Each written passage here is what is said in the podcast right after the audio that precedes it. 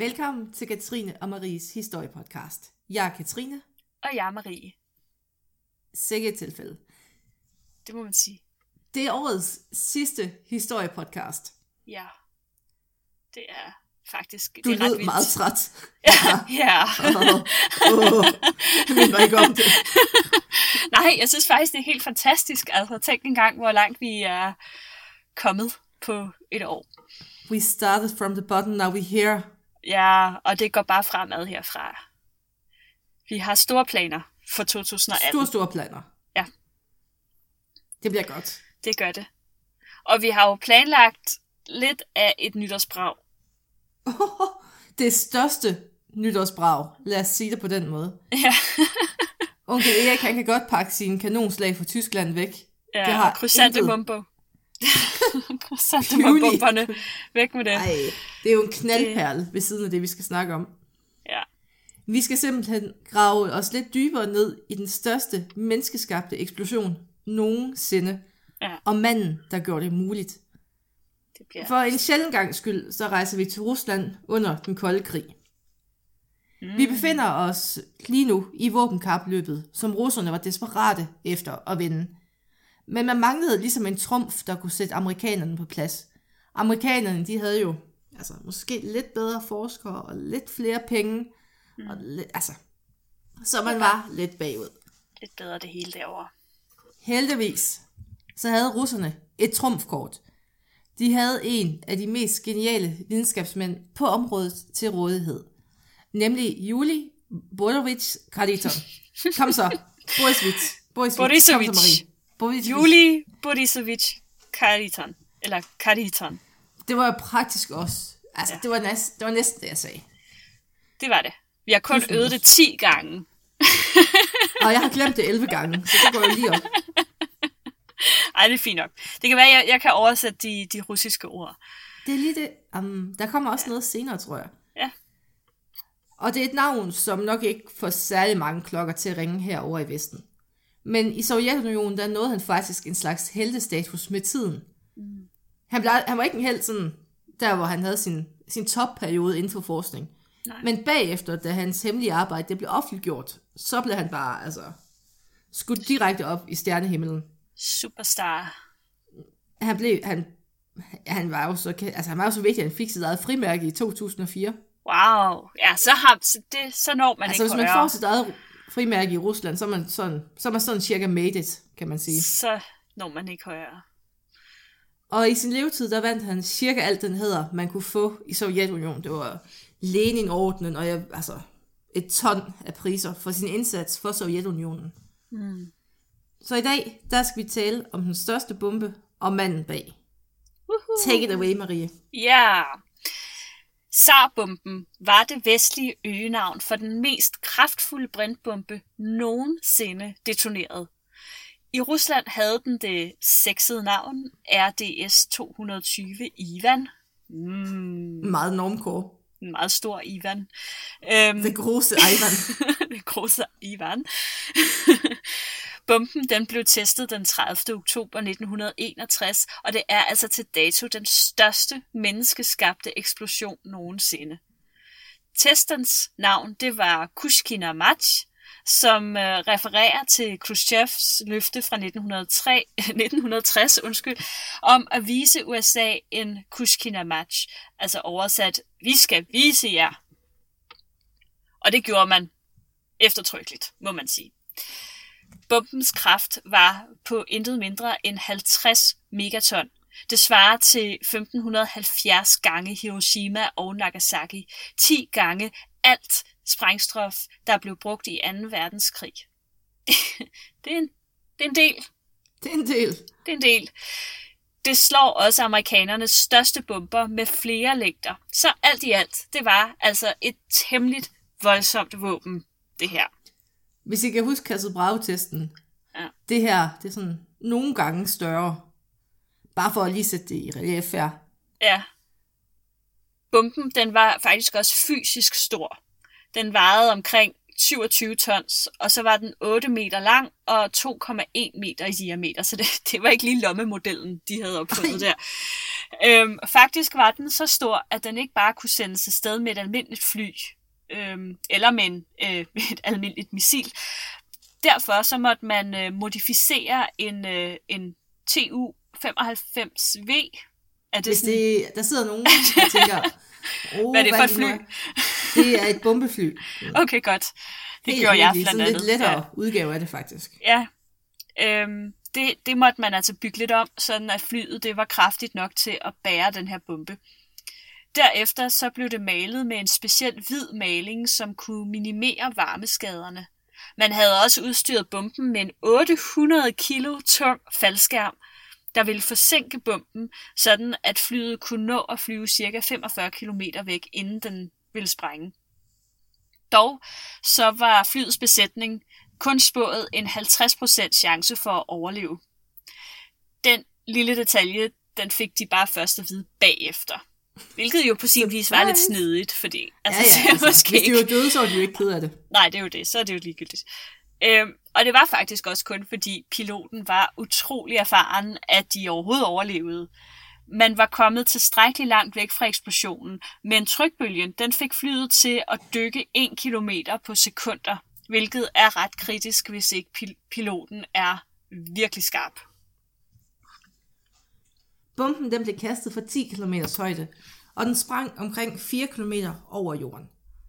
Man havde regnet med, at ildkuglen den ville ramme jorden, men trykbølgen var faktisk så kraftig, at ilden den blev reflekteret tilbage op, så det blev en kæmpe, kæmpe stor ildkugle i luften. Damn. Ildkuglen den nåede næsten 10 km højde, og den kunne ses fra ekstrem afstand. Der er jo nogen, der snakker om, at de kunne se et lysglimt, sådan folk 2.000 km væk. Seriøst? Kunne se den lys, altså lysglimtet. Oh, damn. Altså selve testen, den foregik, hvis du kan forestille dig Rusland.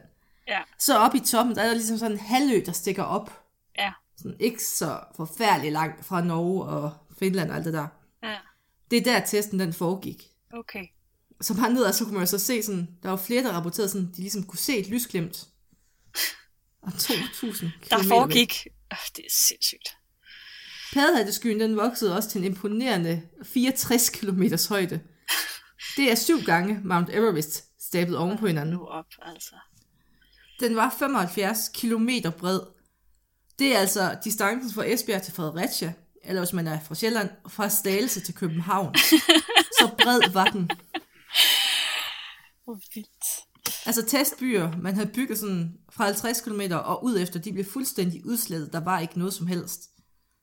Og der var rapportager, altså der var rapporter om ødelagte vinduer, både i Finland og i Nordnorge. What? Fordi at der simpelthen bare var så, altså det blev sådan koncentreret op og ned, sådan ligesom smidt. Hold det var sådan op. lidt fysisk, sådan, fysik, men det, Ja. det simpelthen, lige pludselig havde de ikke nogen vinduer. Er Og de seismiske rystelser, det er svaret til et jordskælv på 5 til 5,25. Det er sådan, det er rimelig hæftigt. det må Og sensorer, de blev faktisk ved med at måle de her trykbølger, sådan efter det har rejst tre gange rundt om jorden. Den her varmebølge, den kunne mærkes 270 km væk. Og den var så kraftig, at alle inden for 100 km, sådan for ground zero, de fik førstegradsforbrændinger. Ej, hvor er det sindssygt, mand. altså, det er voldsomt. Og Havde det de, værste er havde, faktisk, havde de regnet med, at det ville være så voldsomt? Det havde de, og man havde jo faktisk også, det var sådan en bombe, der aldrig blev detoneret, det tror jeg, vi skal være glade for. Men de havde jo faktisk en, der var dobbelt så kraftig. Wow. Cesar Bomber 2, den var på 100 megaton. Sindssygt, mand. Men havde Det- de det- det regnet skal med, at folk, folk 100 km væk ville få førstegradsforbrændinger? Jeg tænker bare Ja. sådan, at, at, at altså, det må de jo have taget højde for på en eller anden måde. Ja, jamen, altså, det, men altså, de, det var, havde været endnu værre, hvis ildbølgen jo så faktisk var kommet ned. Ja, Det havde de jo ikke regnet med. Altså, det havde man jo regnet med ville ske. ja, Det skete jo så ikke engang. nej. Ja. Jeg vil lige sige, at, at hvis I kan høre noget i baggrunden, så er det simpelthen bare min øh, kære nabokirke, som øh, er gået i gang med øh, middags... Den ringer Kimeriet. bomben ind. Den ringer bomben ind, simpelthen. Nå, det var, øh, det, var, det var ret vildt. Hold da op. Ja. Men nu spoler vi sådan lidt tilbage. Ja. Og nu skal vi snakke om, hvorfor og hvordan det her monster af en bombe kunne blive til. Det er jo det. Og hvem der stod bag. Det er jo det. Øhm, fordi da amerikanerne detonerede atombomberne over Hiroshima og Nagasaki i 1945, der havde Stalin allerede sat det eksisterende sovjetiske atomprogram i højeste gear for at kunne konstruere deres egen atombombe og ikke falde tilbage i forhold til amerikanerne. Dr. Øh, Kariton, eller Kariton, hvis der er nogen, der ved, hvordan det udtales rigtigt, så må I endelig skrive det til os. Øh, han var ekspert i detonationer og sprængstoffer, og havde allerede tilknytning til programmet, og blev øh, gjort til leder i kampen om at designe og udvikle den her sovjetiske atombombe. Kajton han valgte Sarov, der på det her tidspunkt bare var en lille flække, til at blive det russiske svar på Los Alamos, øhm, som jo er en lille by i New Mexicos ørken, øh, der husede det laboratorium, der stod for udviklingen af atombomben. Det var der, man testede det. I USA, og, ja. Altså, Ja. det russiske sted, det fik jo også kælenavn Los Asamas. Ja, okay. Det er faktisk et øh, museum i dag. Du kan komme ind og rigtigt? se... Øh, det, Ej, er rus- det er sådan et museum til russisk atomvåben og sådan noget. Ej, Du kan faktisk se... Øh, de har udstillet sådan en del af... Sådan, de havde også sådan en dummy til, ja. til Sarbomben. Den har de udstillet. Det kan være, vi skal derover. Ja, altså det ligger jo altså ikke så langt fra Moskva. Det er jo bare lige en kort køretur. Det ligger cirka bare 400 km øst for Moskva. Altså i, Rus, altså i Rusland kilometer, det er jo ingenting. det er ingenting. Øhm, og hovedkvarteret her, Sarov, øh, det blev altså, nej undskyld, og Sarov blev altså hovedkvarteret for sovjetisk atombombeudvikling i 1946. Det var oprindeligt et gammelt kloster, hvor de gamle beboere, de, altså, de blev smidt ud, og de blev sendt et andet sted hen, og så blev tvangsarbejdere sat til at ombygge klosteret til et, ja, gå ud fra nyt, moderne, op til Forskningscenter. standarden forskningscenter. Ja. Altså det er også det mest russiske pla- Altså jeg synes, det er så fantastisk, at folk, Ja. ja. der boede ud med dem, og så Ja, ja, tvangsarbejder væk med ind. ja, det er bare så russisk, altså på en eller anden måde. Det er sådan, fuck ja, Bum. vi skal bruge det her sted. Ja, så. Vi er ligeglade. Men hvem var den kære Juli? Han blev født i 1904 i St. Petersborg, og han var en del af en russisk-jødisk middelklassefamilie. Faren han var en politisk journalist på avisen Rech. Og den her avis, sådan det største mål, det var, at de ønskede et konstitutionelt demokrati. Ja. Men efter re- revolutionen i 1917, der havde faren en række sammenstød med bolsjevikkerne, da han på ingen måde var enig med Lenins udgave af den kommunistiske ideologi. Det var sådan, mm, det, han- det var sgu ikke noget for ham. Han ville jo vel så gerne have haft beholdt zaren. Han ville gerne have haft zaren, og så have haft Ja. et demokrati ved siden Ja, af. ja. Altså ligesom man så i England. Ja, men også, altså det, Det var jo den ligesom model, det, vi han har. drømte om. Ja, og ligesom det, som vi har herhjemme Ja. nu, ikke? Ja. Det er det, han drømte om. Så det med bolsjevikkerne, det passede ham jo på ingen måde. Nej. Så, som så mange andre, der blev han sendt i eksil til de baltiske stater i 1922.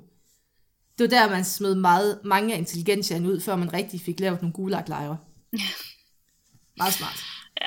Og det var faktisk, det er nok noget, vi har til et afsnit senere.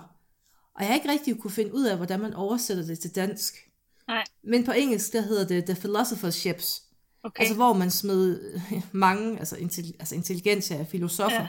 De blev puttet på skibe og fik et envejsbillet til de baltiske stater. Sådan. Simpelthen for at komme af med dem. Afsted med jer. Afsted okay. med dem. Sejt. Eller, Sjovt, at man har, nej, det er jo ikke sejt på den måde, men det er sjovt, man har lige det sådan institution.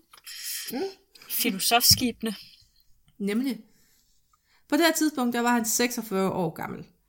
Og for sit liv i eksil, der begyndte han at arbejde på en ny avis. Og han levede egentlig forholdsvis godt. Og han flyttede til Letland. Han, man fik jo sådan næsten et frit valg til, hvor man ville hen. Så han valgte Letland. Problemet var jo, at de baltiske stater de blev en del af Sovjetunionen i 1940. Ja. Og så var det, at den nu 64-årige Boris, han blev anholdt af NKVD. Og så blev han dømt til syv år i Gulag. Og når man er 64 og bliver dømt til syv år i Gulag, så er det jo de facto en dødsdom. Det Og han dør også i Gulag-lejren et par år efter. Sørgeligt. Ham her, Julie, han havde også en mor, og øh, hun var En, øh, hun hed Mira, og var skuespillerinde, der optrådte på Moskvas kunstnerteater. Og jo, det hedder det, Marie. Ja, det siger du. På dansk. Ja. Hvad hedder det på russisk? Ja, det ved jeg ikke. Moskva Grodovik øhm, Ruski. I 1910, der forlod moren Rusland på grund af sygdom, øh, som måtte behandles, eller som kun kunne behandles i Europa. På det her tidspunkt var Juli øh, kun 6 år gammel, og nu de facto forældreløs. Han blev passet af en estisk kvinde, som hans far havde hyret fra, det, fra sit lettiske eksil. Moren vendte aldrig tilbage til Rusland. I stedet blev hun skilt fra Julis far og giftede sig derefter med sin psykolog, Dr. Max, Dr. Max Elting, Eltington. Ja, Eltington. Ja, Jeg tror, de- han var tysker i hvert fald. Okay, det lyder lidt, det lyder lidt britisk. Øhm, de levede et godt, men ret kort liv i Tyskland, hvor de led under den voksende antisemitisme. Og derefter så flyttede de så til Tel Aviv i 1933, hvor de forblev resten af deres liv. Man kan sige, at, at det, var, det var en lidt hård start for den stakkels lille Julie, altså hvordan hans mor ja. Også bare forlod ham. Hun kunne vel have taget ham med, Nope. tænker jeg, sådan lidt. Nå, Det måtte han styre selv. Ja. Han kunne jo af gode grunde ikke se sine forældre særlig meget. Og slet ikke sin far. Faren han var jo systemkritiker, og det, Ja. sådan nogen skulle man helst ikke snakke med. nej. Føj. Og da han så endelig bliver voksen og får nogle midler til at rejse med, der måtte han jo så heller ikke se dem særlig meget. Mm. Fordi hans arbejde, det var hemmeligt, og man havde jo ligesom postet rimelig mange penge i ham her i juli. Så derfor var det jo ret vigtigt, at han ikke kunne finde på at springe af til fjenden, for eksempel USA eller Tyskland. Uh. Ja. Så han, så han skulle ikke ud og rejse der til. Nu, hvis han ikke kom hjem igen. Ja. Og der begyndte jo også at være en voksende frygt for, at han kunne blive likvideret. Ja, selvfølgelig. Det havde man jo også taget højde for, så han skulle egentlig bare helst blive i Rusland, og han blev sådan on-off, der havde han også livvagter og sådan noget. Okay. Simpelthen fordi han blev så vigtig med tiden. Ja. Men det var først efter, han er voksen, så det... Jo. Lille barne Juli var ikke vigtig. Nå. øh, lille barne Juli, han blev, øh, han blev fik øh, hjemmeundervisning af den her estiske kvinde, som passede ham. Og øh, der lærte han også tysk. Da han blev 11 år gammel, der øh, blev han meldt ind i en ganske almindelig skole i St. Petersborg. Øh, og herefter så blev han meldt ind på den tekniske skole. I en alder af bare 15 år, der arbejdede han på et værksted, og her lærte han at betjene en lang række forskellige maskiner. I 1920 der meldte han sig ind på øh, Leningrads, altså St. Petersborgs Polytekniske Institut, for at studere maskinteknik. Men han skiftede senere til fysik, som han fandt meget mere interessant. Og øh, at, at det blev ret øh, hurtigt tydeligt, at, øh, at han havde talent for fysik, og han fik også lov til at stå for sine egne projekter, som i øvrigt blev udgivet på både tysk og russisk. I 1926 der blev han færdig med sin kandidat og var klar til nye udfordringer. Og det fandt han delme ude i udlandet. Mhm. Mm-hmm. På det her tidspunkt, der var Sovjetunionen ikke blevet et totalt tillukket land. Så derfor var det ikke unormalt, at man rejste ud for at få nogle nye inputs. Mm. Og det var netop det, vores unge Juli han gjorde. Han begav sig ud på sin første rejse uden for Ruslands grænser. Han valgte at rejse til England, hvor han studerede på Cambridge University, hvor han lavede sin Ph.D. Ph.D. Ph.D. Ph.D. Fordi, ja. Og studiet, ja. det var jo, ja, det var ikke sådan helt atombomberelateret, kan man sige. Det var en undersøgelse af øjets sensitivitet til svage lysimpulser og alfastråling. Mm. Ja, ja. meget, meget interessant. Og han blev færdig med det i 1928. Efter sin tur til England, der rejser han til Tyskland. Og det er egentlig for at møde sin mor og genoprette altså kontakten. Mm. Dog, der var Nazi-Tyskland ikke lige frem det mest imødekommende sted for en ung jøde. Nej. Og han blev altså skræmt helt ind til kernen af den her anti, altså antisemitiske propaganda. Og mm. selvfølgelig nazisterne. Ja. Så derfor, der, altså sidste gang han var til Tyskland, det var mens hans mor var der. Han kom aldrig uden, altså han kom aldrig til Tyskland igen, efter Nej. moren var flyttet. Okay.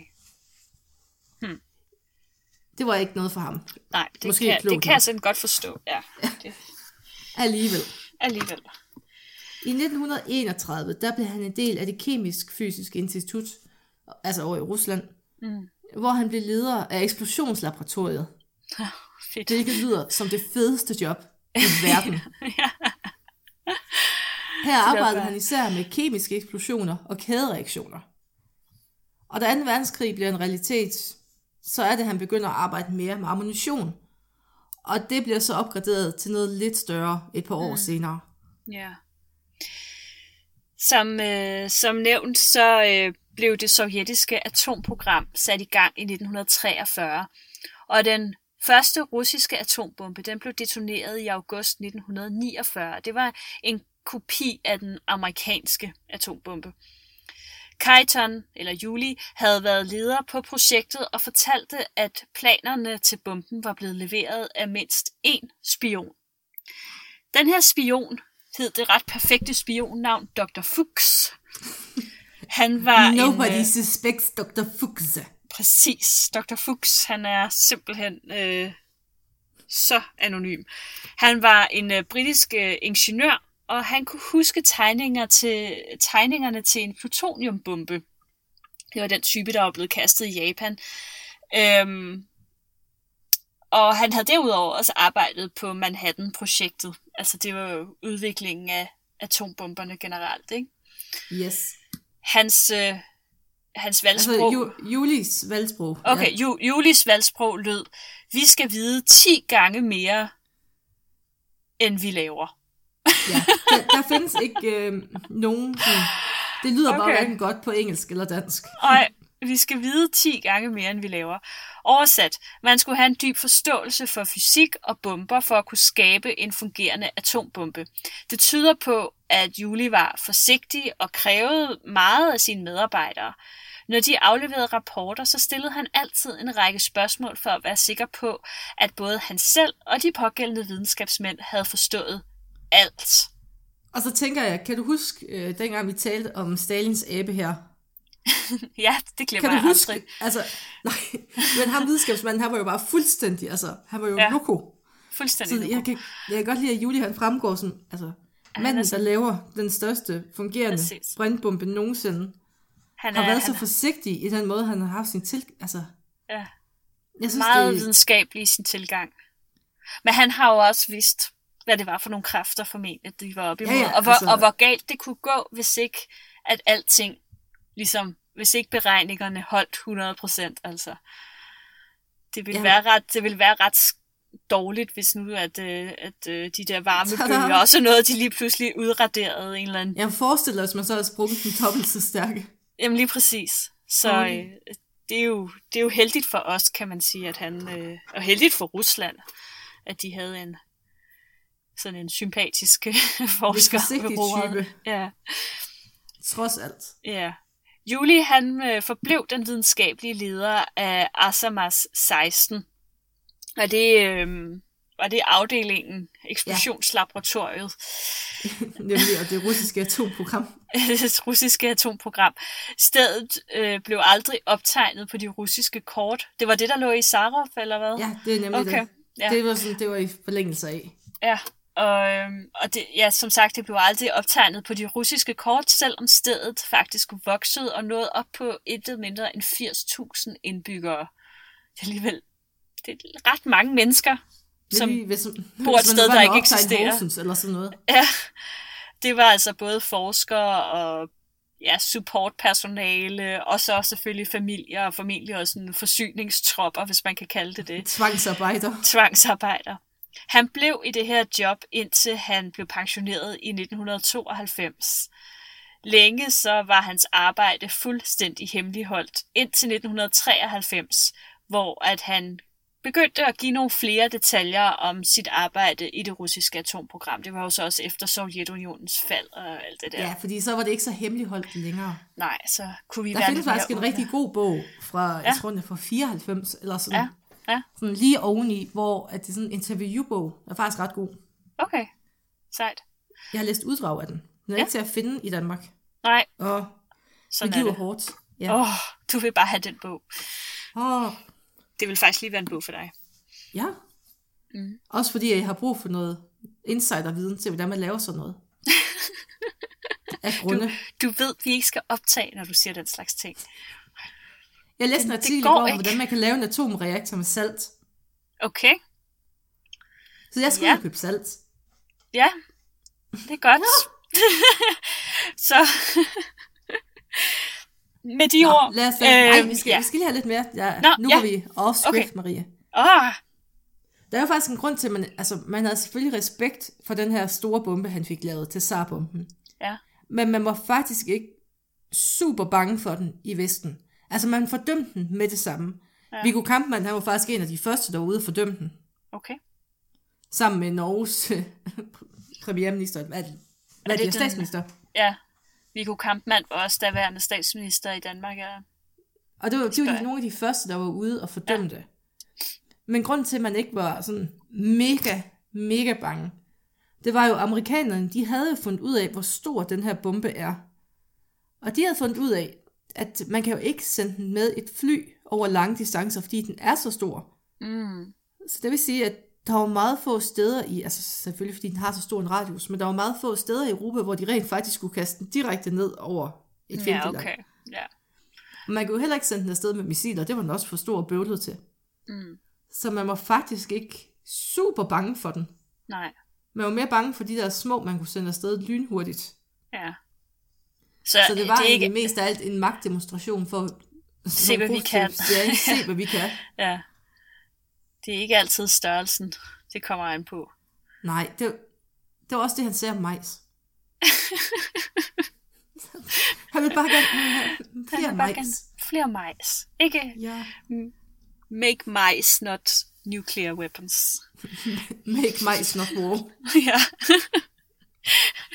Og med var- de ord, så slutter vi af for den her gang. Vi Ja. ønsker alle derude et godt nytår. Ja, Pas på med det der fyrkeri. Selvom det ikke er en Cesar-bombe, du står med, så lige, øh, lige pas på. ja. Og husk sikkerhedsbriller. Yes, for ellers kan man ikke finde vores podcast inde på hjemmesiden. Det er nemlig rigtigt. Men selv hvis du får en øjenskade, så er vi der jo stadig i 1800, i, 1800, i, i 2018 til at fortælle dig om historie. Tal er det det mest naturlige tal for dig at sige. 2017, at, nej, ikke 1800. Åh, Oh, det, det skete er igen. svært. Tal er ikke min ven. I det mindste er du pæn.